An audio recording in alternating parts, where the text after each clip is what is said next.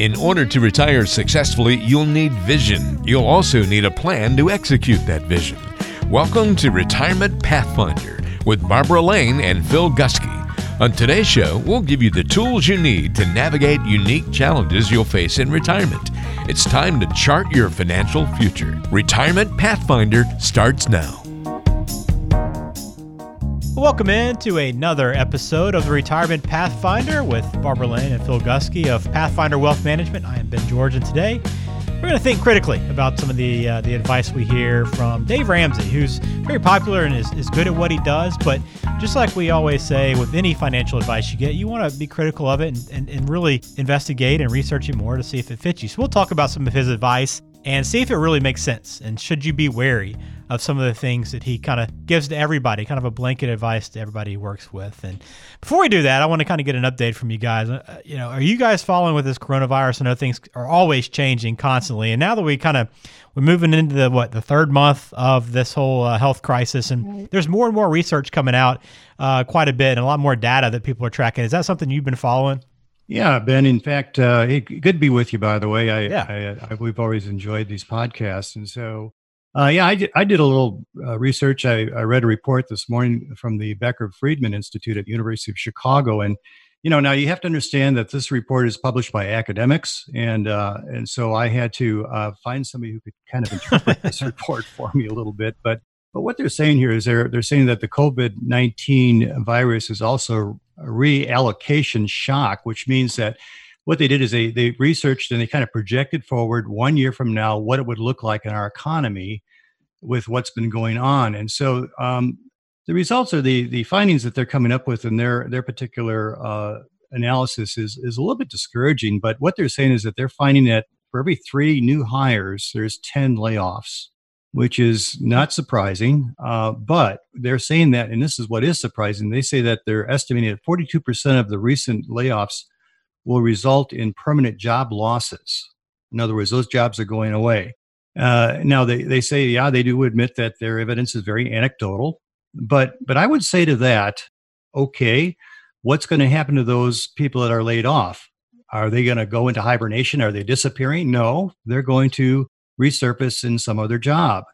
Not only that, but let's say that particular place closes down. And Barb and I got a report yesterday. One of our favorite restaurants, not too far from here, that had been open for 31 years, has closed down. The lady, after 31 years, is going into bankruptcy. And that, Barb, that was a shock to hear. Oh, actually, Phil, it's been open for 80 years, The current owner has had it for 30. Yeah, it's amazing that I was very sad to hear that she had to declare bankruptcy. Yep. And so, it was heartbreaking to hear that happening. And she just basically gave that explanation over, the YouTube, and, it was devastating to hear. But the question is, what's going to happen to her wait staff, the cook staff, and everybody else? Well, I'm sure they're not going to sit at home. They're going to, at some point, they're going to go out there and get new jobs and so forth. And this is also possibly an opportunity for somebody else, because as one moves off, somebody else will move in to fit that particular place again, and we do hope that it will open up again. But here's the other thing they do say at the University of Chicago. They say that unemployment benefit levels exceed workers' earnings. So here's the deal. A lot of people don't have an incentive to go out and seek employment. Why? Because they're making more money sitting at home on unemployment, and that is a detriment to an advancing economy. So the government has to do something to put some parameters on that. Employee retention, there's very little in place to promote employee retention. Occupational licensing restrictions and regulatory barriers are in the way of businesses reforming. And so our hope is that, and I'm the eternal optimist, Barb, you know that. Yep. I'm kind of that way. I believe that the current administration is going to accelerate the process to where, yes, we can get back to work again, and that these restrictions will be reduced so that we can get up and running again.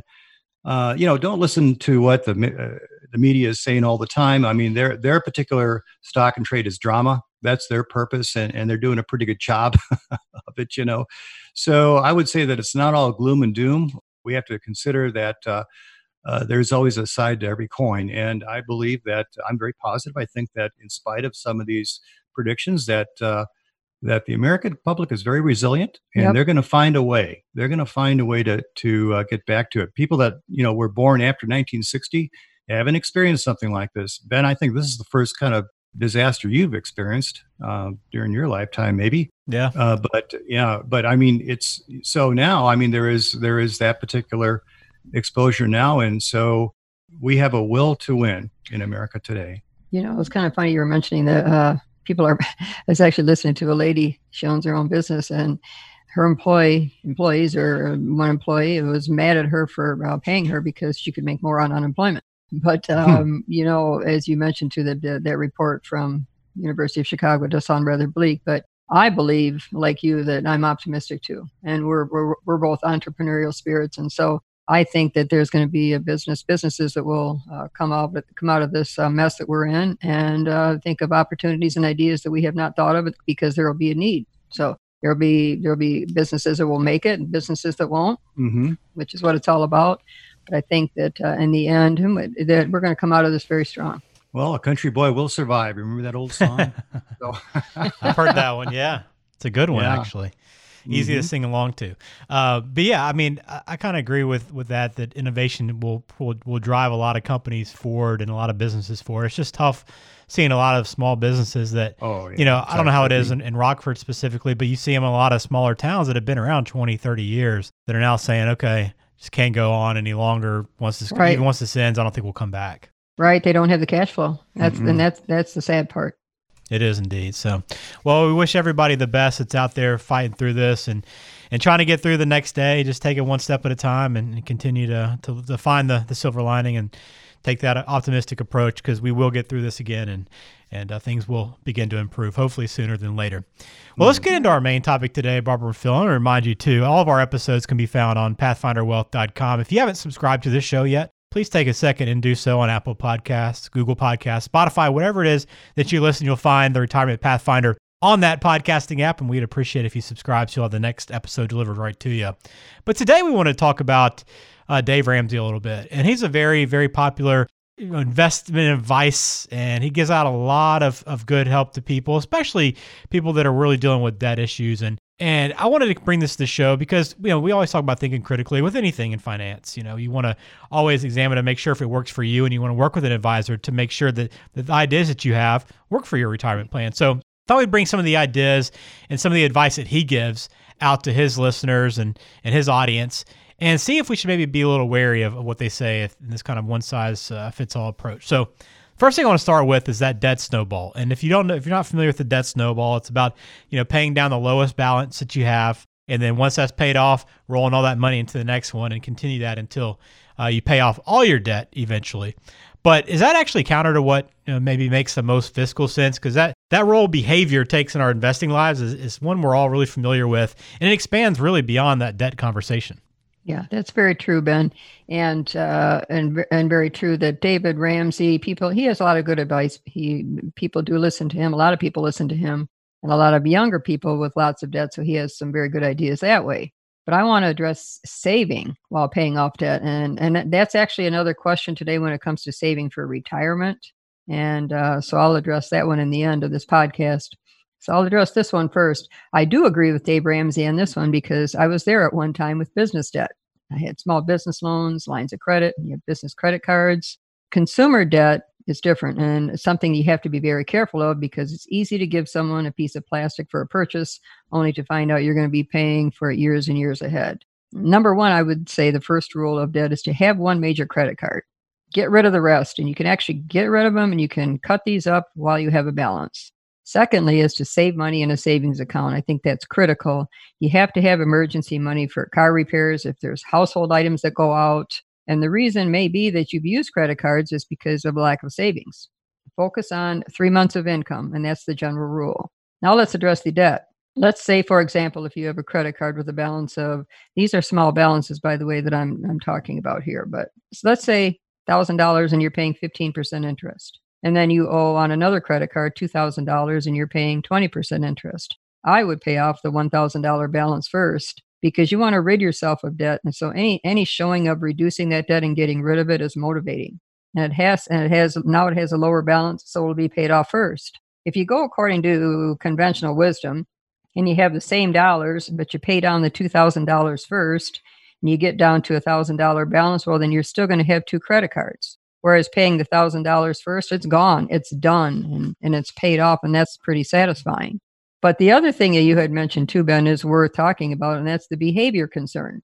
When you start saving, you're ensuring yourself that you won't let this happen again. And you're getting in the mindset of saving, and that's a confidence booster. So for most people with a lot of credit card debt, it could take years to repay it, meaning, 10 more years down the road, you have to pay yourself first. And if you pay off all this credit card debt, let's say you get to the end of it, you have no credit card debt, but now you're starting at ground zero. And all the while, you've lost the time value of money. I say save while you're paying down credit card debt. But in my experience, it was satisfying to pay off the lower balances first. Yeah, I think it's impossible today to do things, travel, rent things without the benefit of a credit card. I mean, I don't think they'll even want to extend credit to you without a credit card. But my particular advice is why even keep a credit card? If you can do without a credit card, it's better that you not. But if you do have one, it's best to pay them off monthly. I remember my father telling me many, many years ago, if you can't pay, you don't go. So you pay as you go, and if you can't pay, you don't go. So, don't try to borrow money to go. And I know that's part of our economy today. It's what makes things go around. But if you do incur that debt, make sure that you get rid of it as quickly as you can. I think Dave Ramsey is just totally on target for what he tells us in terms of doing away with the consumer debt. All right. Good to know on the first one. The second one, the piece of advice that we hear quite often is just invest in mutual funds. Well, what he often says is, it's really investing is as simple as picking a couple of mutual funds, right? You just divide your money up. You pick between maybe a growth mutual fund, an aggressive one, maybe conservative, international, whatever it is. You just pick a few. And then you're all set. Your investing is on track. Is that flawed advice? Where maybe are the holes in that strategy? Yeah. It's first of all, I want to say give kind of a testimonial to Dave Ramsey, and I really admire and respect Dave for what he has done to improve the lives of millions of people. I will actually recommend folks that I know, younger people in particular, that have struggled with consumer debt, to get his course. Listen to him in his course, do what he tells you to do. I don't think my daughter would mind if I said that she would tell you she had lots of college debt that she was able to reduce and eliminate because of his course. So most of his advice is geared toward the young, and that's important to understand. High school graduates, college graduates, those people just starting out, there's a tendency to accumulate, high interest debt. And also he recommends that consumptive lifestyle. In other words, going out and buying things because you can. You're on your own now, and you go out and you buy the whatever, because your parents had it. And there's been other people through the years that have helped me personally before Dave Ramsey has come along. And I think of names like Larry Burkett or Ron Blue. And those people that are listening in probably recognize some of those names. Larry Burkett and Ron Blue have been very visible in the church community in this nation over many years. Larry's passed away now, and Ron Blue, I think, is retired. And I do agree with Ramsey on the question of mutual funds. With mutual funds, you have professional management, low expenses depending on what kind of fund you're into, and you can invest like a millionaire. You can virtually get the same kind of returns that people with millions of dollars have without having millions of dollars to invest. However, one of the things that we have to understand about Dave is that, he doesn't hold himself out as an investment advisor. And so he's somewhat limited as to the kind of advice he can get. It has to be just general guidance that's incidental to reducing debt. So our position is something that goes like this. Whatever you put into the cake, will make a huge difference in the outcome. So you can't just throw things in the ingredients of a cake or a stew and mix it all around, a little this, a little that, and see how it comes out. And that's kind of the danger of what Dave says, because he doesn't get very precise in terms of an academic approach, or what we call an evidence-based investing approach. So as an example, we know how large cap growth works. We know how small cap value works. We know what kind of potential returns, we know what kind of potential risk they have. So the typical person that comes into our office will have probably the majority of their stock holdings, if it's a mutual fund portfolio, the majority will be in large cap growth. We have found that is the least productive of all asset classes out there, always has been and always will be. Now, it's kind of a bold statement, but I can show you that large cap U.S. growth is not really where you want to have your money for the most part. Only 4% on the average is where you should have your money placed in large cap growth. Well, so when we get together with our clients, we want to be able to construct a portfolio that must be done in a precise manner, not just having major asset classes in there, but having 19 to 21 different groups that are mathematically balanced.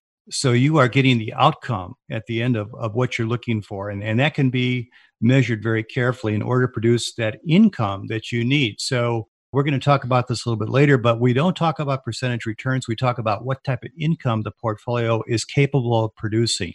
Yeah. I was looking up the first mutual fund, and that was created in 1924. Oh, yeah. Yep. Yeah, it does go back that far. Yep. Yeah. And it used to be good advice when mutual funds were the best way for an investor to invest. Small amount of money, you have great exposure to the entire stock market.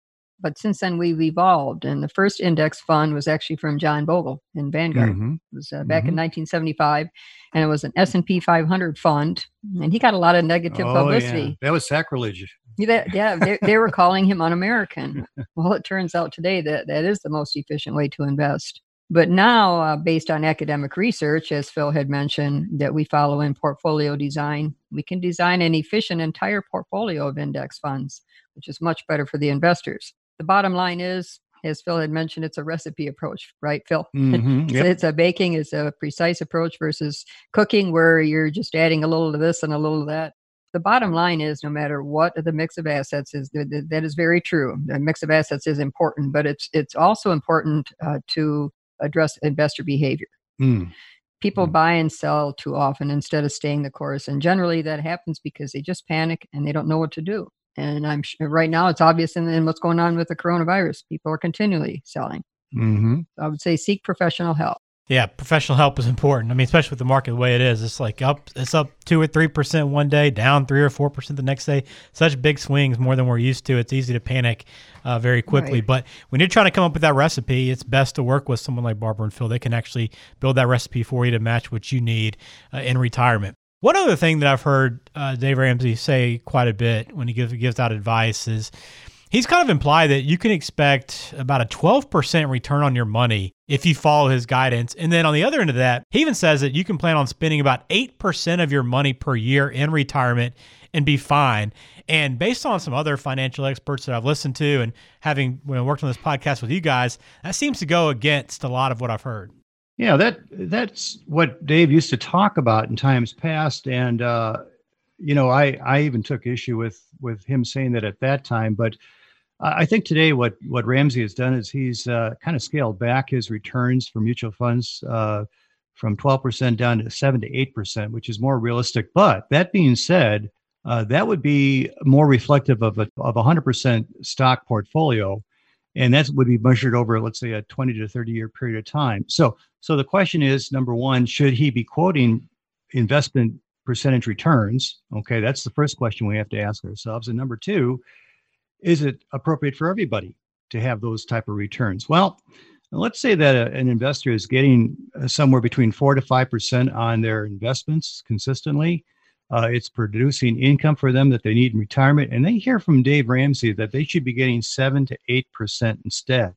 Uh-oh, what's their first thought? I'm underperforming the market. I'm not getting what I should get. Oh my goodness. Time to bail. Time to get out of it. It's almost like picking up the latest issue of whatever financial magazine and saying, okay, I'm not doing as well as I can.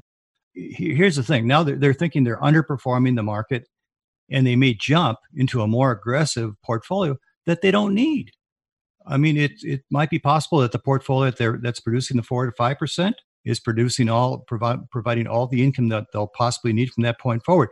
Well, the danger in quoting percentages, Ben, is that he's giving investment return percentages, and people are doing what we call comparative analysis. And there's a real danger in that. It can drive an investor to destroy the plan that they're in, and they have to think that they've got to take more excessive risk on. And that's part of the problem, is that, like we had talked about in previous podcasts, is that people have this casino mentality where they think they've got to put their money into high investment returns or high risk investments that give high returns.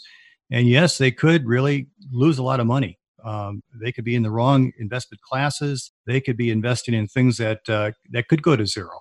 There's no doubt about that. So they have to be careful. And so at our firm, we don't talk about investment rate returns. We stay away from those because we try to help people understand, number one, calculate how much income they need to live on comfortably in retirement. The income is going to drive the way the portfolio is constructed. Okay, not the percentage return. So once we get that number at retirement, that retirement portfolio can be structured in such a way that it'll meet the expected income returns of the client. Then they can develop the peace of mind we've talked about as far as an investor. Yeah, that's absolutely. Expenses are going to be the driver of your retirement. And that's what we build our portfolios around. And what I'm going to address right here with this question is that is the income withdrawal rate, because Phil and I do a lot of income planning, and we follow a couple of leading experts. And one is Dr. Wade Pfau from the American College of Financial Planning. And the other one is Michael Kitces. He is a master's in financial planning and taxation. Well, Dr. Wade Pfau had conducted an extensive study going back to 1926 and looking at 30-year increments up to present time, and 30-year increments with the expectation that that's how long you'll be in retirement. And he had discovered that the 4% withdrawal rate was sustainable, provided you had 40 to 60% allocated to equity. So stock, you have to have stock, mutual funds, stock index funds. You have to have growth in your portfolio when you retire. The 4% withdrawal rate was sustainable. Now, I was just reading recently, because Michael Kitces does a lot of research. And if any of our listeners want our number crunchers and want to read his information, he'd be a good one to follow. According to him, the 4% rule with even a recent study is that is sustainable. Well, once every 20 to 30 years, we do something bad to our economy. So whether it's the real estate crisis, the financial crisis, right now we've got the coronavirus crisis. But even during the Depression of 1929 to 1932, where the stock market lost 85% of its value, if you retired then and used a 4% withdrawal rate, you'd still be okay. International withdrawal rate, the same with Australia and Canada. That's provided that you don't have any external global wars. Well, Japan would have had during that time about a 0.5% withdrawal rate. Germany, maybe a 1% to 2% withdrawal rate. Now, those external wars and things like that happen, well, then that can break the 4% rule. But the number 3.5% to 4.5% withdrawal rate worked with a simple portfolio of just large stocks and government bonds. But today, we have even much greater diversification. Now, we've got which Phil talks about as far as the 19 to 21 asset classes, which means it brings even more stability to the results. But here's what's interesting from Michael Kitces about all of this is that there's a 96% probability that you'll have more than double your starting principal, provided you don't have any real health issues. And so, in other words, that might be too conservative, but it's just the unknowns. We don't know how long people will live. And if you're married, you've got two lives. So if you think about that, you're doubling your money and you're living off of it for 30 years. And that was just a recent study done by Michael Kitces. So the 4% withdrawal rate, between 3.5% to 4.5% withdrawal rate, appears to be sustainable. Well, that's very interesting. There's one more I want to get to that you kind of touched on earlier, Barbara, and I want to let you elaborate on a little bit more. But that's cutting, when we talk about the debt, paying off the debt, he talks about cutting retirement savings while you're paying off that debt. And he, his baby steps even outlined, you want to stop contributing to your retirement plans until you get out of debt. I mean, the exception being the mortgage debt, clearly the bigger debt there that everybody, it's okay to maybe take on a little bit more. But what do you think about this? I mean, you kind of alluded to why this might be a problem, but explain that a little bit more, why this might be ill-advised. Well, I say no, no, and no. That is the one thing that I do not agree with. So my short answer is to not do that. And, we could get into the loss of time value of money and the years that it takes that you're not investing and so forth. But again, David Ramsey generally speaks to a younger crowd, and paying off credit card debt is very important. I would recommend saving for retirement while you're paying off debt. So number one, gets you in the mindset of saving. You're paying yourself. And secondly, you're accomplishing both. You're paying off debt and you're building a retirement. But don't waste time because you never get it back. Third, if you have a 401k, oftentimes there's a company match to what you put in, which is usually 3 to 4%. If you put nothing in, then you just threw that money away. I used to have people come in, sometimes I still do, that say, I'm not contributing to my retirement account because my employer isn't. Well, don't worry if the company that you're working for doesn't contribute. Maybe someday they will, but it's your retirement. So you want to do it for you. And then the next question is, well, how much should you save?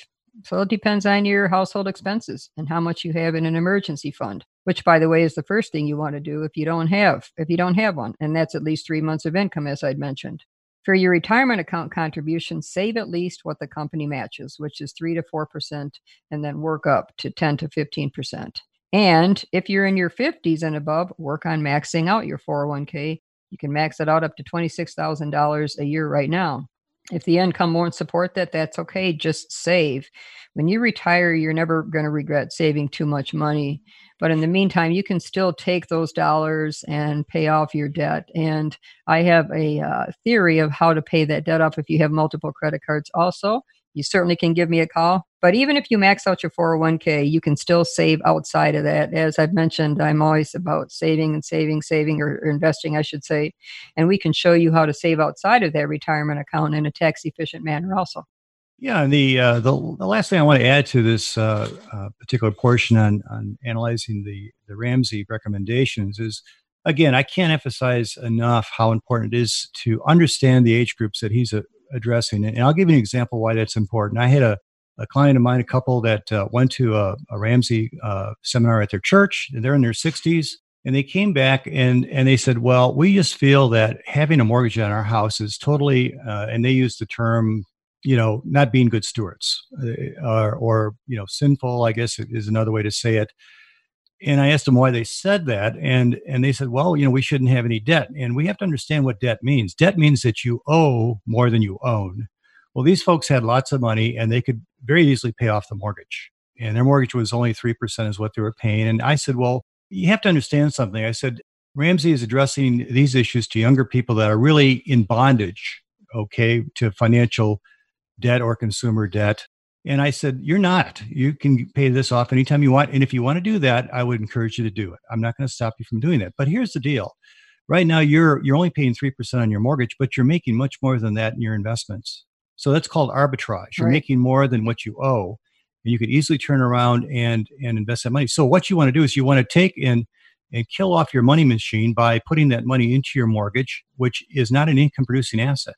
Have your money working for you. Yeah, it's like taking your racehorses to the slaughterhouse. Why would you want to do that unless you were absolutely convicted that's what you should do? And we never want to discourage that. But in this case, from just purely a statistical point of view, it doesn't make sense to pay off the mortgage. And they didn't really fall into that age group where they would have benefited more by paying off the mortgage. So that would be the only warning I would give in terms of following his guidance. Yeah, sometimes it makes sense and sometimes it doesn't. That's right.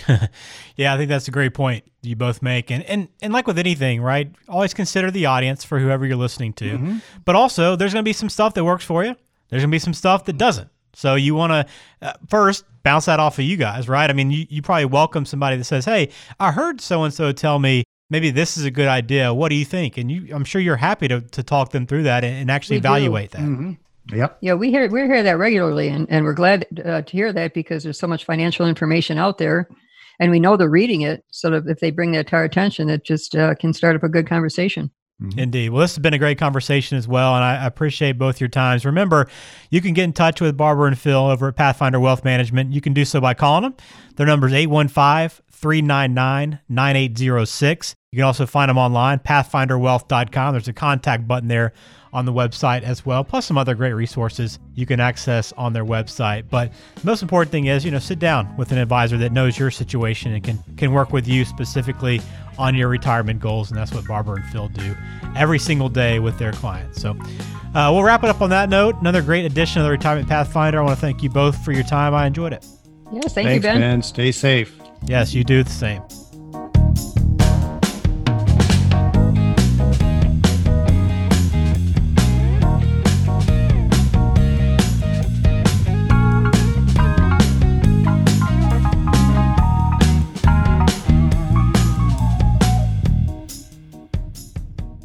Information is for illustrative purposes only and does not constitute tax, investment, or legal advice. Always consult with a qualified investment, legal, or tax professional before taking any action.